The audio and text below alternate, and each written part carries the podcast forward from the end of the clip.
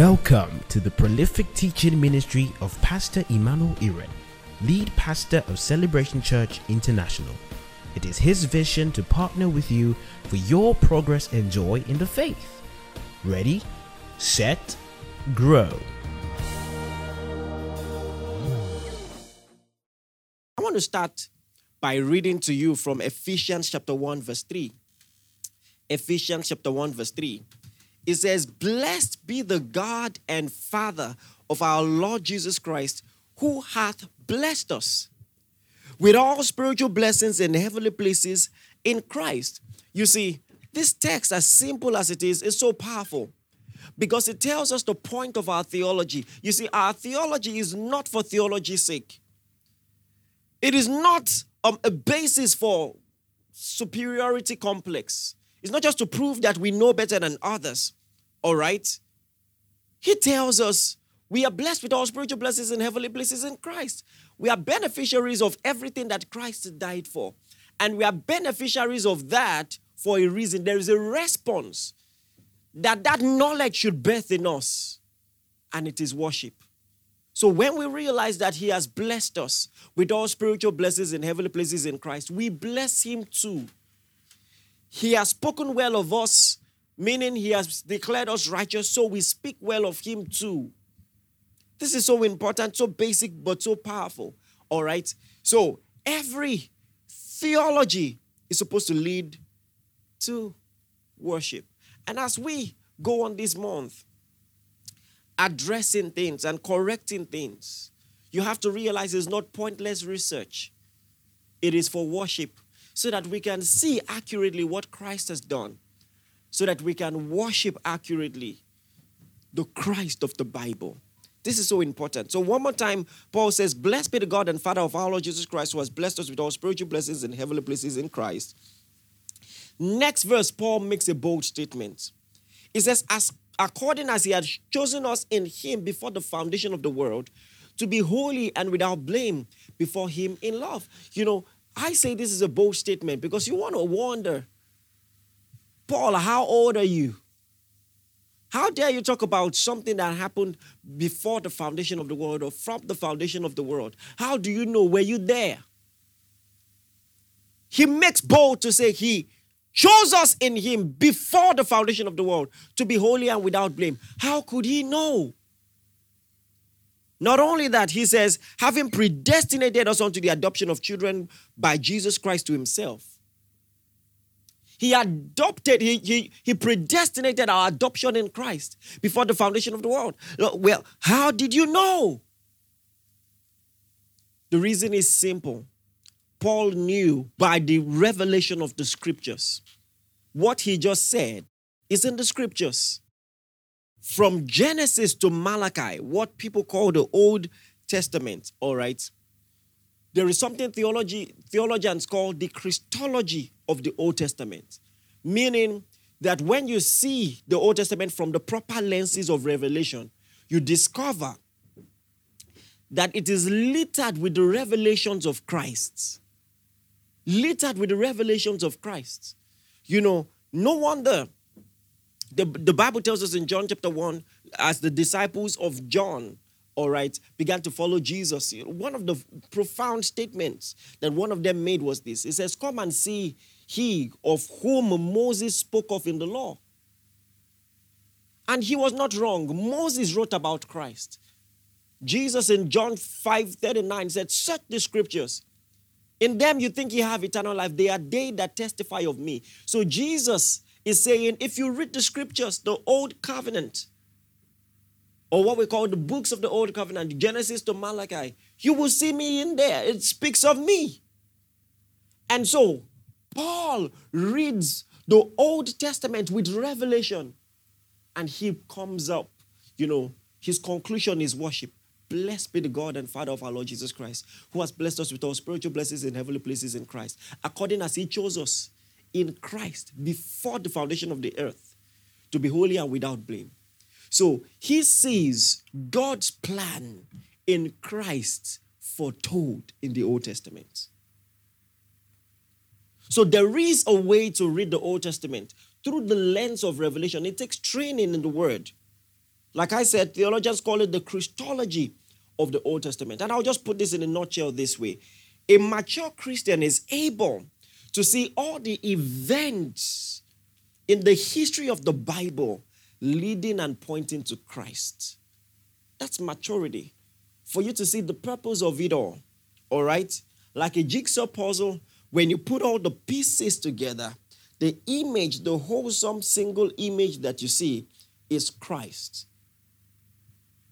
And that's what you might you might have heard the word Christocentric. It's a Christ-centered approach to Bible study, where Jesus says in Luke chapter 24, verse 25 to 27, from especially 26, it says, beginning at Moses and all the prophets, he expounded to them in all the scriptures the things concerning himself. And so when you take a Christocentric approach to Bible study, you are reading the Old Testament not just for the stories as great as they are, but for the prophecy of Christ, to see the consistency of God's plan of salvation from the beginning to the end. It's a totally different approach. And different things will stand out for you. When you read the story of David, for instance, what stands out for a lot of people is that he killed Goliath. But guess what? David was quoted 60 about, about 60 times or more in the New Testament, and the story of David and Goliath was not mentioned once. Because guess what? In the grand scheme of things, there were bigger priorities in the story of David than his war with Goliath. It stands out to us because we like drama. It's consistent with the action movies that we watch. But God had bigger priorities. All right. In Acts chapter 2, the Bible, Peter speaking, called David a prophet. Of all the things that you knew David to be, you knew him to be a musician, you knew him to be a shepherd boy, you knew him to be a soldier. He was a prophet. And he prophesied about Christ many times. Do you understand? So when you take a Christocentric approach to Bible study, the things that stand out for you are different. All right? And I want to ask a question, you know, answer a question that I know it's, is in the hearts of some people, which is this Why isn't Christ clear in the Old Testament? Why isn't it clear? What do you mean Christ is in the Old Testament? How can't I see it? How can't um, an untrained mind, a layman, see it? Let me put it to you this way, giving you an illustration. If you have a gift for someone, but you keep it a secret, because it's supposed to be a birthday gift and the birthday is in two weeks. The person knows you're up to something, but the person doesn't know what exactly. You might even give hints, but you don't reveal what the gift is exactly because the gift is to be revealed at a particular time. So the Old Testament is like um, it has a gift concealed to be revealed at a particular time. The wisdom of God in salvation is concealed in the Old Testament to be revealed in due season. And this is what Paul says in Ephesians chapter 3 from verse 1 to 5. Don't forget, I said I'm going to be breezing through all of this because of time so that we can run through all of this. This is still preamble. Ephesians chapter 3 from verse 1 to 5. It says, For this cause I, Paul, the prisoner of Jesus Christ for you Gentiles, if you have heard of the dispensation of the grace of God, which is given me to you word, the Greek word translated dispensation actually is akin to a dispenser in our time, something that you use to share something. And so Paul is saying that there is um, this opportunity in God's calendar that we have stepped into. And now there are things that I have the privilege, the honor to be able to share that couldn't be shared before. And what is that? In verse 3, he says, How that by revelation he made known unto me the mystery. This is so beautiful. He says, By revelation he made known unto me the mystery. Mystery comes from the Greek word mysterion. Mysterion um, is a derivative of another Greek word, M U O, all right? And it means to shut the mouth. Have you, has it ever happened? Um, a friend was trying to con- um, reveal a secret, and by reflex, you just stretched out your hand and shut the person's mouth. That's MUO, all right, Mu, or however you want to pronounce it, you know. But it's just telling you the imagery of the Old Testament. There's a secret to be revealed, but it's not time. So there is a hand over the mouth, keeping that secret for, for the right time. So he says, by revelation, he made known unto me the mystery. What was shut, that mouth that was shut before, has now been opened. And I have the privilege to reveal it to you. I have a revelation of the mystery. I have the revelation of what was secret. I have the revelation of what was hidden. And that's my ministry.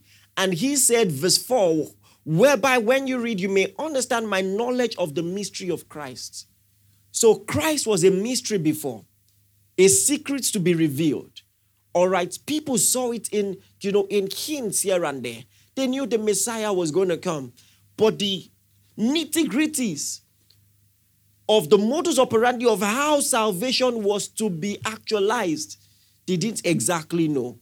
So Jesus in Luke chapter 24, 25 to 27 showed those guys who were going on, uh, on the road to Emmaus that Christ ought to suffer and to enter his glory. All right? But anyway, we're staying on Ephesians chapter 3, verse 5. This is very important, verse 5 now. Ephesians 3, verse 5. It says, Which in other ages was not made known to the Son of Man, as it is now revealed unto his holy apostles and prophets by the Spirit. So, this is New Testament ministry, revealing by the Spirit from the scriptures things that were hitherto secrets. That's New Testament ministry. So, there are things in the Old Testament, specifically, don't forget, things about Christ, the mystery of Christ, that were concealed, that God by his revelation and by his spirit, sheds light so that his apostles and prophets could see, write about it, and explain it to us.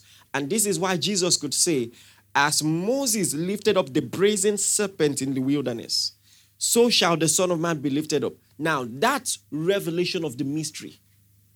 It was a mystery for you to understand that that brazen serpent was a type of Christ, a symbolism of Christ, that people who are injured, who are um, about to die or we're dying, we just look at that brazen serpent and be healed. The same way we look to Christ for salvation, trusting in his work, and then we are, by his stripes, we are healed. You see, so that's what the New Testament ministry does to shed light on what was hitherto hidden. All right? So I want to give a few examples of this. You know, in Leviticus, for instance, chapter 20, verse 25, some instructions were given to the children of Israel to be obeyed in this promised land. This promised land taking you to. God was giving them ordinances, principles, instructions. And one of those instructions was this Leviticus 20 25. It says, You shall therefore distinguish between clean animals and unclean between unclean birds and clean. And you shall not make yourselves abominable by beast or by bird or any kind of living thing that creeps on the ground, which I have separated from you as unclean. So now, God says there's some animals that are clean, there's some animals that are unclean, some you are free to eat, some others you are not free to eat.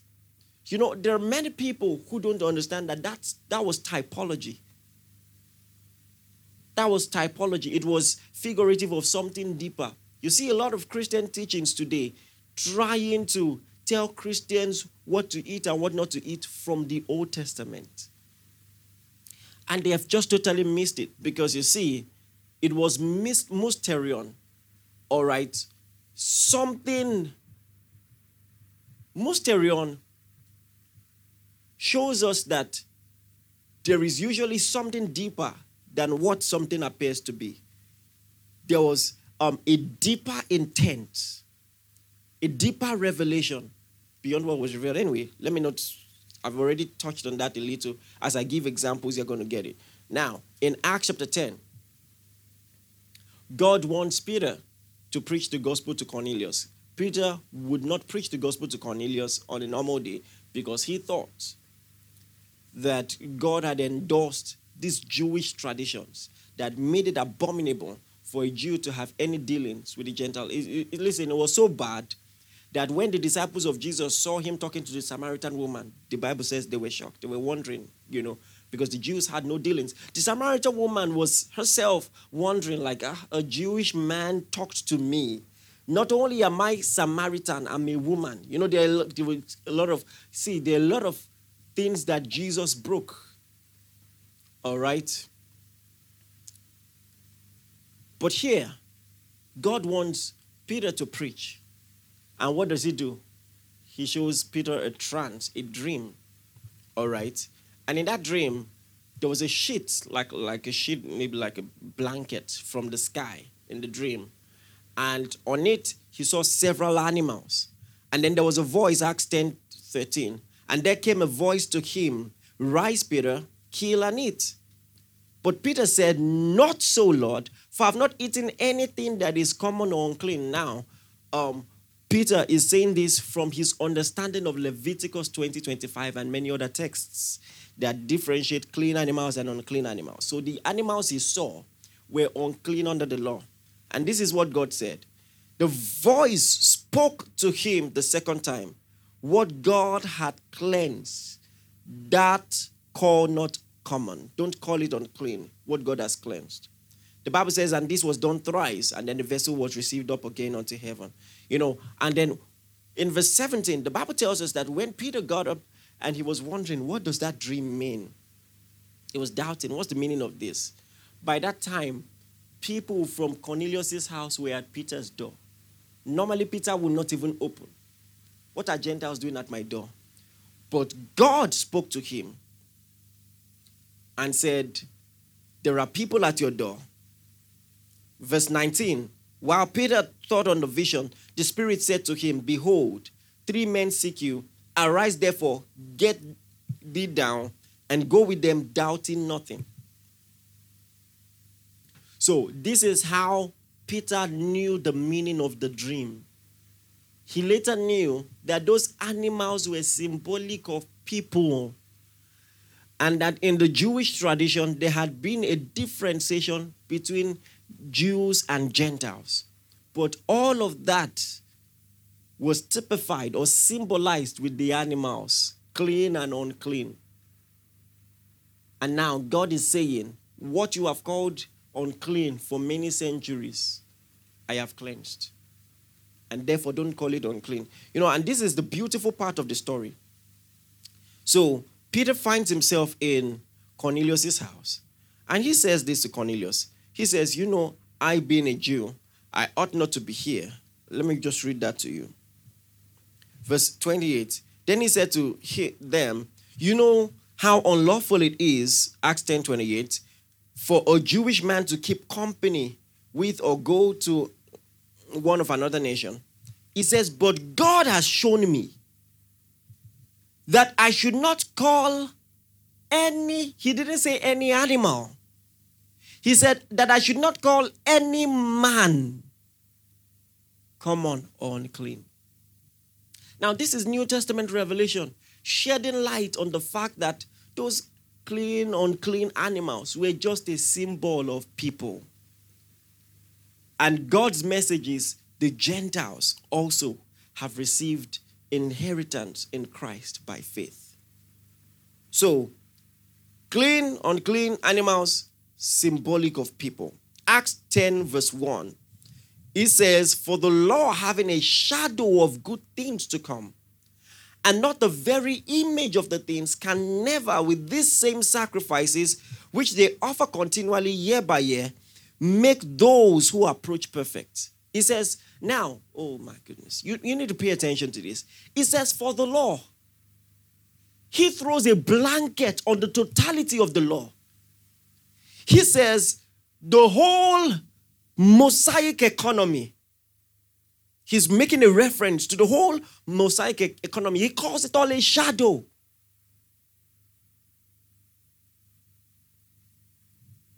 He says the law, definite article, the Meaning every single symbol there, every single ordinance there, it says it was a shadow.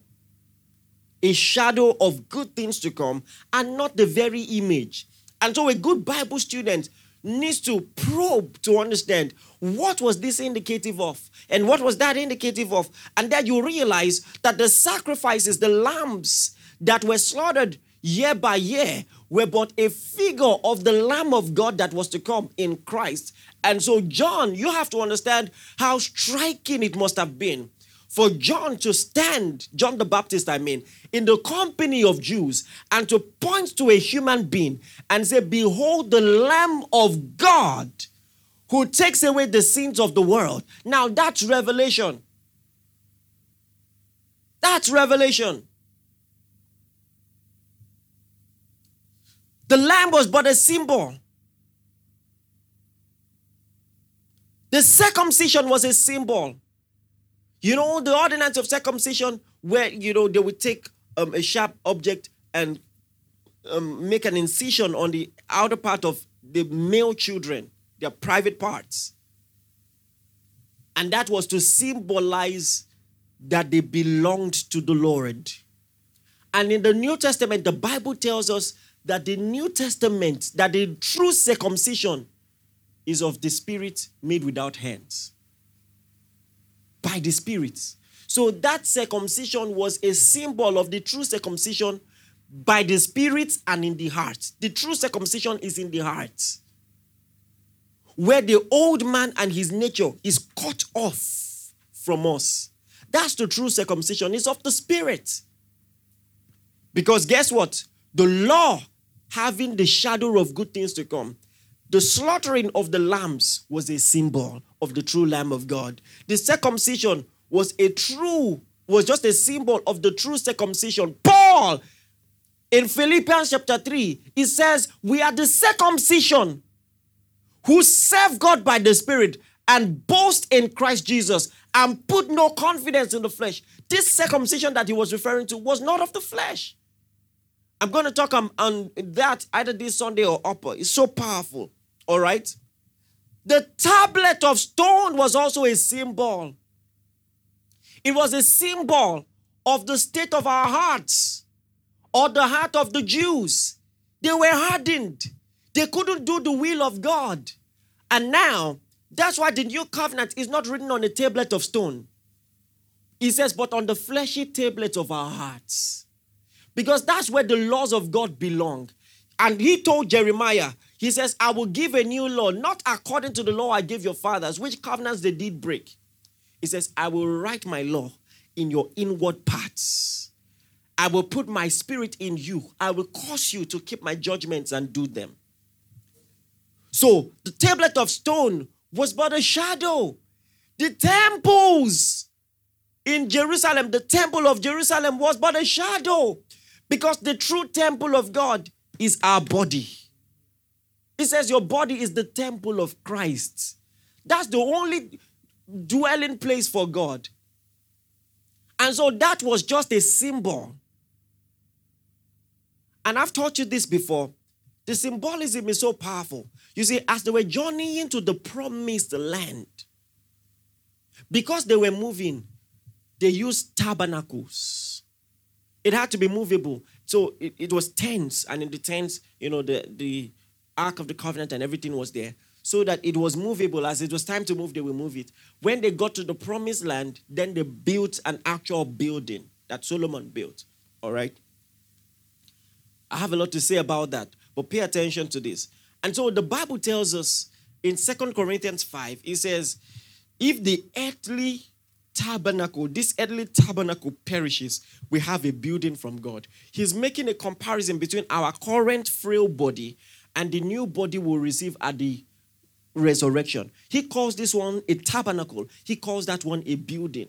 And that means the tabernacle in the in the wilderness and then the building in the promised land were symbols of our current body and the body that is to come. Because you see, those tents, as they moved those tents in the wilderness, they were subject to wear and tear. Just like this current body can grow old, it can get weak. But he says, don't worry. Even if this one perishes, we have a building. One more constant, one more permanent, unmovable, symbolic of the fact that that new body, all right, is going to live forever, endure forever. So it's all symbols. Again, Hebrews chapter 10 says, the law has a shadow of good things to come and not the very image. The sacrifices were but a shadow, the circumcision was but a shadow, the tab- tablet of stone was but a shadow, the temples were a shadow. It was all a shadow. It was all a shadow. And then you come and you observe the communication of Jesus. And you see some powerful things. In John chapter 6, he said, I am the bread come from heaven. He says, Except you eat my flesh and drink my blood, you have no life in you. Now that's so powerful. You see, these Jewish, Jewish people, they took him literally. They said, Why would he? This what kind of carnivorous sermon? What this is cannibalism, right? What kind of sermon is this? The Bible says they stopped following him but it was all figure of speech. So anyone who followed Jesus' early ministry knew that he used figures of speech a lot, especially as it pertained to food and bread in particular. He used bread as a metaphor for his body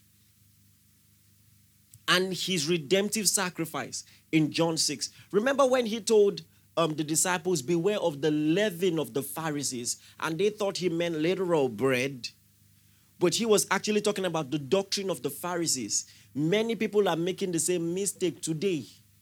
Because guess what? He says, the law having the shadow of good things to come and not the very image. So we now have to ask ourselves this old ordinance of the Passover, I mean, it's been 4,000 years and it's still being celebrated today you need to ask yourself one question Is it that all the other ones were shadows except this one? And then there are some questions you must ask yourself. That 1,500 years after Moses um, introduced the principle or the ordinance of the Passover by the, by, by the instruction of God, introduced it to the Jews. In Jesus' day, of all the times of the year, Jesus was killed on the very day that the Jews were slaughtering their Passover lambs. You have to understand, in 365 days in a year, coincidentally, quote and unquote, Jesus was killed on the very day that all, so you see, the Passion Week fell in the Passover, the period of the Passover. I'm going to read it to you. And on the particular day that Jesus was killed, it was the day that they slaughtered Passover lambs. What does that tell you? Is it a coincidence? And then 50 days after the resurrection of Jesus, on the day of Pentecost, the Holy Spirit comes. All those symbols, what do you think they represent? What do you think they represent? Pentecost was used to celebrate new grain, first fruits. Let me not get ahead of myself. We'll get to that. Let's read John chapter 18 from verse 28, John chapter 18, from verse 28, see what um, Pilate said. This was a trial of Jesus before Pilate. The Bible says, and they led Jesus from Caiaphas to Patronium, or sorry, Praetorium, I beg your pardon. And it was early in the morning, but they themselves did not go to Praetorium, lest they should be defiled, because they might eat the Passover. So this was Passover period, all right? verse 39. Paul, um, Pilate is speaking. He says, But you have a custom that I should release someone to you at the Passover. Do you therefore want me to release you, the king of the Jews? So listen, on the very day that Jesus was killed, you see this clearly, this was the Passover, as Pilate himself opined. All right? Just let's just out of curiosity look at the Pentecost, Leviticus 23 16. Leviticus 23 16. So you have to see, all right, the prophetic force behind all of this. Leviticus 23 16, it says, Count 50 days to the day after the seventh Sabbath, which is the Passover. It says, Then you shall offer new grain offering to the Lord. Oh, glory to God. You will offer new grain offering to the Lord. New grain. So, this was the principle of the first fruits. Numbers 28 26. Numbers 28 26.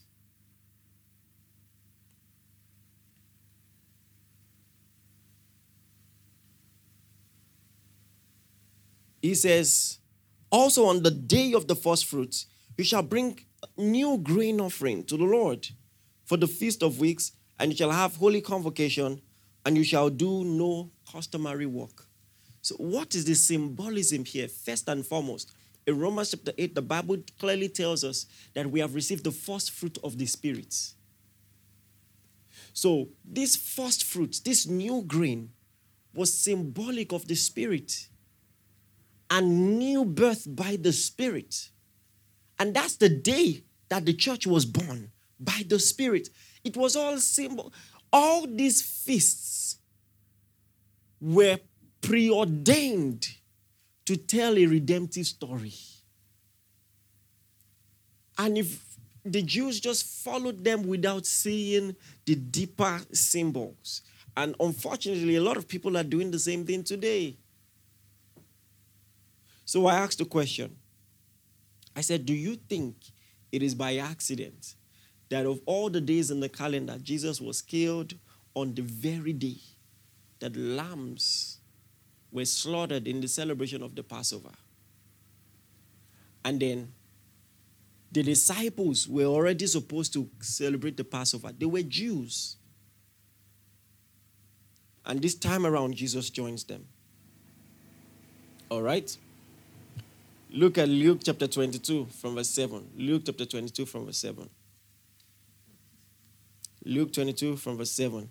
It says, Then came the day of unleavened bread when the Passover must be killed. He said it was that day when the Passover must be killed. And he sent Peter and John, saying, Go and prepare the Passover for us that we may eat. So they went to prepare it. All right? So they prepared room, verse 15. He said this. Oh, glory to God. Pay attention to this. Luke 22, verse 15. Then he said to them, With fervent desire, I have desired to eat this Passover with you before I suffer. Why? He says, For I say unto you, I will no longer eat of it until it is fulfilled Meaning, the Passover was a prophecy to be fulfilled, a symbol to be actualized. I will no longer eat of it until it is fulfilled in the kingdom of God. So, how is it fulfilled? Meaning it's a symbol. What is it symbolic of? What are you going to show us what is symbolic of? The Bible says, Then he took the cup and gave thanks and said, Take this and divide it amongst yourself. For I say to you, I will not drink of the true vine until the kingdom comes. He took the bread and he gave thanks and he gave it, and he, he said unto them, This is my body. Meaning, this feast that you have celebrated for 1,500 years, it spoke of me. This is my body broken for you. Broken for you. He said, This cup is the new covenant in my blood. My blood, which is shed for you. Mind you, he had not yet died at the time, but he's telling them what that blood was supposed to represent. So now, when you see this, it should arouse a curiosity in you to go back to the story to read carefully and see the symbolism. In the symbolism of the story, judgment is to come on the entire land of Egypt. Mind you, it was for the entire land. So, in some sense, in some way, everybody was deserving of judgment. Mind you, the Jews were not going to be exonerated just because they were Jews. They had to do something. Ah, yeah, yeah, yeah, yeah, yeah. You need to get this. So everyone was deserving of judgment. The Jews were to slaughter a lamb, put the blood of that lamb on their door, on their lintels. And as the judgment and the spirit thereof is hovering around the entire land, he says, When I see the blood, I will pass over you. Meaning, it is not because you were a good person that you escaped judgment. It is not because of anything that you did that you escaped judgment. You escape judgment only on account of the blood. Guess what? If any Egyptian heard that instruction and did the same thing, they would have been saved too. You need to understand the symbolism. When I see the blood, I will pass over. Not when I see your good works. Not when I see your performance. Not when I see your devotion, your favor. He says, when I see the blood. And then Jesus said, This is my body, broken for you. This is the new covenant in my blood. That blood was Christ, his sacrifice. That judgment is the judgment that all men are deserving of. The Bible says, For all have sinned and come short of the glory of God. It says, But are justified freely by his grace through the redemption that is in Christ Jesus. It says, For the wages of sin is death, but the gift of God is eternal life through Jesus Christ our Lord. So that blood on the lintel was symbolic of Christ and his sacrifice. And now, they were not just going to stay indoors. How, how are they going to celebrate um, the redemption by the blood? He said, You're going to eat. And there were instructions about what to eat. He said, You're going to eat unleavened bread. Pay attention. Unleavened bread. We want to talk about that. So, but I want to just give a blanket explanation to this, then we go deeper into it. It just tells you that in redemption there is fellowship. So the Passover was supposed to typify the fellowship that we have in Christ. It was an in Christ fellowship. That's why the instruction was no stranger is supposed to partake of this fellowship. That, that's the picture. What is that to us? Now you come to First Corinthians chapter 5 there is someone who was in the Corinthian church. But from all indication, he didn't belong there. He was acting like an unbeliever. All right? How was he acting like an unbeliever? He had open sin, committing the sin of incest, dating his father's wife. And they were open about it. And Paul said, What? You're committing a sin that even the Gentiles will be amazed about. And then he says this I'm giving an instruction deliver such a person to Satan for the destruction of the flesh. And this was a metaphor also. The church is the church of Christ. If he's in the church of Christ and he's proven not to be born again, deliver him to Satan, meaning kick him out of the church. And then he begins to explain, oh, glory to God. In 1 Corinthians 5 6. It says, Your glorying is not good.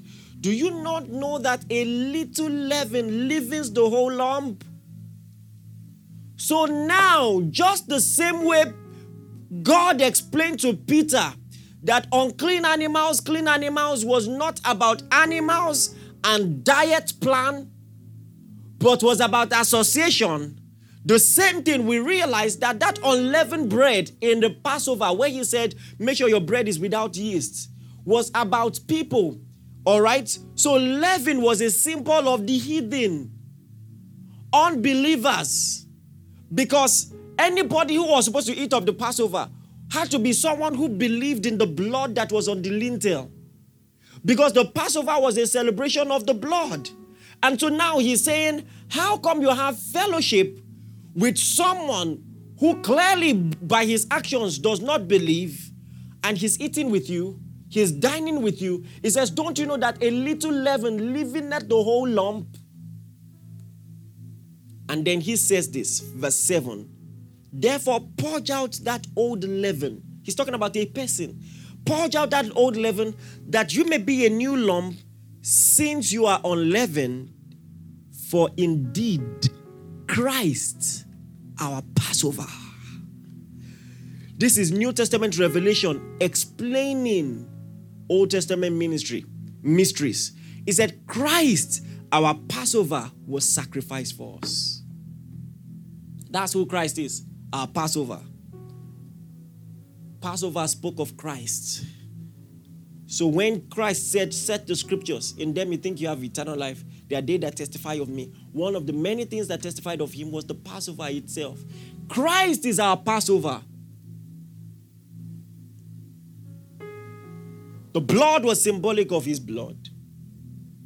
And then there is fellowship in the blood. That's why Paul said, The grace of our Lord Jesus Christ, the love of God, and the fellowship of the Holy Spirit be with us. So, because you have the Spirit and I have the Spirit, we ought to have fellowship.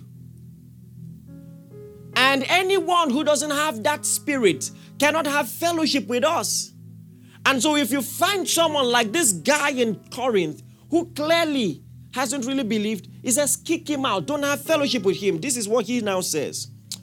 Oh, oh, oh, oh. Verse 8. Therefore, let us keep the feasts, not with old leaven, but the. Listen, pay attention. Nor with the leaven of malice and wickedness, but with the unleavened bread of sincerity and truth. So, unleavened bread was a symbol of our fellowship, of our redemption in Christ. So, because we have an equal testimony. We can celebrate together and eat together. It was never about bread, but the unleavened of sincerity and truth. He says, I wrote unto you an epistle not to keep company with sexually immoral people. Verse 11, but now I have written unto you not to keep company with anyone named a brother who is sexually immoral, covetous, idolater, reviler, a drunkard an extortioner, he says, not even to eat with the person. This is the part that many people don't understand. The eating was the smallest part of it. In many cultures, if I eat with you, it's a symbol that I accept you, what you stand for. So the eating was just a symbol of our fellowship in Christ. Of our fellowship in Christ. That's what it represented, our fellowship in Christ. Now, let me say this to you. For instance, in 1 Corinthians 11, this is what is going to prove to you that the eating was just a symbol. The eating is not the true communion, it's just a symbol of it, a part of it. All right? In 1 Corinthians 11, something was happening. Some people turned, um, you know, just some people are just gluttons. You know, some people, anywhere there is food, they just start misbehaving and want to eat more than others, trying to get more rations than others. And they brought this attitude to the church. And some will drink more wine than others, won't be drunk, and others don't have anything to drink. Some will eat more food than others, more bread than others, and will be full. And pay attention.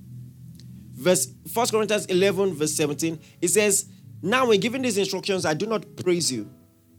Since you come together not for better but for worse, but first and foremost, you come together as a church. I hear that there are divisions amongst you and all of that and all of that. Verse 20, therefore, when you come together in one place, it is not to eat the Lord's Supper.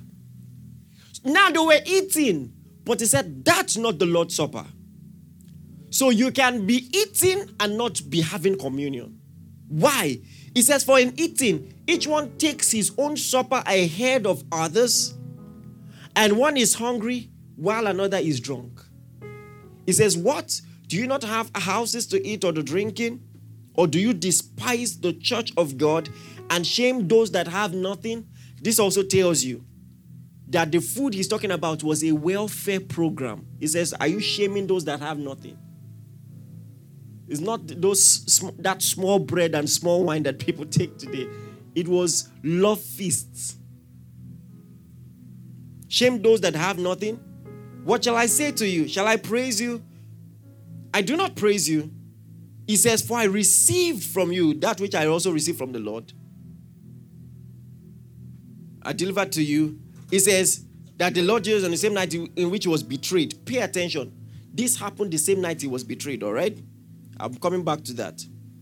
When he had given thanks, he broke it and said, Take it, this is my body, broken for you. Do this in remembrance of me, and all of that, and all of that. I said all of that to say this. You see, the eating was just a part, a fraction of the true communion. When we pray together, that's communion. When we fast together, that's communion.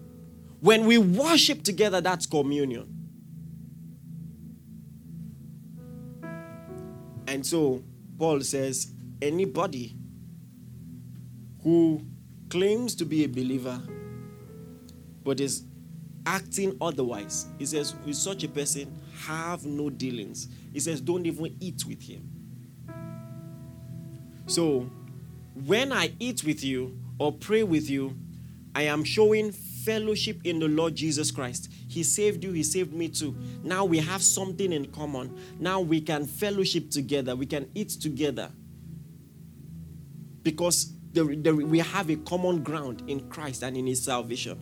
That's what the eating was to represent blood on the lintel and fellowship inside. There is a fellowship amongst those who believe in Jesus. Pay attention. The night that Jesus betrayed, I want you to see something. Before Jesus took up bread, there was something he did. What Paul said they should do to the guy in 1 Corinthians 5 is exactly what Jesus did to Judas. Oh. So in Matthew chapter 26, from verse 21, he says, As they were eating, he said, Assuredly I say to you, assuredly I say to you, one of you will betray me. And they were exceeding sorrowful. And each of them began to ask, Lord, is it I? He answered, He who dipped his hand with me in this dish will betray me. And the Son of Man indeed goes just as it is written, and all of that, all of that. Verse 25 Then Judas, who was betraying him, answered and said, Rabbi, is it I? And he said, You have said it. So, other accounts corroborate the fact that after that, Judas stood up and left them. And as Judas left, he took the bread, blessed it, and broke it. This is my body. It's all been fulfilled in Christ. It's all been fulfilled in Christ. Listen, the Bible clearly says, I'm not, I'm not adding one and two. He says, Christ is our Passover. Christ is our Passover. The New Testament is the covenant of the Spirit. He says, This is the new covenant in my blood. All that they symbolized with types and shadows, with the slaughtering of the lamb, has been fulfilled in Christ. Mind you, in those days, they didn't only eat, they first of all sacrificed lambs, put the blood on the lintel before they ate inside. So if you're going to keep the tradition, you don't do it halfway. So even though we, we eat occasionally, uh, there was a welfare program in the church, Act 6 and all of that. But you have to understand primarily if the blood and the faith therein is by faith, then the fellowship is also by faith. The communion is also by faith. The communion is primarily by the Spirit, the grace of our Lord Jesus Christ, the love of God, and the communion of the Holy Ghost be with us now and forever.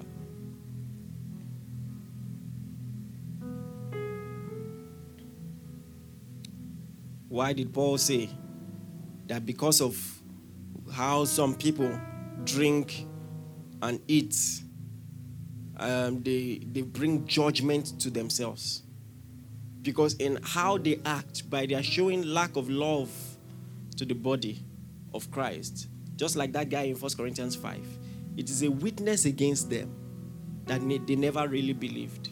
Because if they believed, they would love the Lord's people. If they believed, they would love the Lord's people. And so, the judgment that is to come on the whole world is for them also by their unbelief. So, it is primarily about faith in the Lord Jesus Christ. And some people, you know, think that some even think it's a requirement to make heaven. Small bread, small wine. First and foremost, this thing that people do today, where they do it alone in their house as an ordinance, maybe to heal sickness. Let me tell you something. Anything that you have faith in will work for you, especially when it comes to charismatic ministry. It will work for you. Nonetheless, communion was never done alone. Nobody ever ate communion on his own. First and foremost, that cancels a lot of things that are happening today. It was supposed to be a system of sharing amongst brethren, or at least amongst families. It was never to be done alone.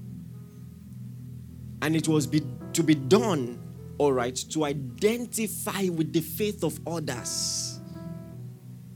So we can come to church all right, and we can bring food. But the focus is not the food, the focus is our faith in Jesus. So, because we believe in Jesus, now I want to love on you. I want to share my stuff with you. That's communion. And I can commune with you in many other ways by being there for you, praying for you, sharing the word of God with you, worshiping with you, standing by you, supporting you. That's the gospel of Christ. And like I said, all of this is not for the sake of argument, but for the sake of worship. For you to see that it's all done in Christ. It should make it, I mean, it should stir your heart that, oh, wow, what a beautiful imagery. So judgment was to come on all men. But then he sees the blood. The blood. And he passes over. For God so loved the world, he gave his only begotten Son. He says that whosoever believes in him should not perish, but have everlasting life. And our true communion is that we have been passed from death to life while others died. Because of our faith in Jesus, we have communion in life. Communion in life. Just give him the praise right now. Thank you for listening. We are sure that you have been blessed. For inquiries, reach us on our helpline 0809 996 7000. Blessings.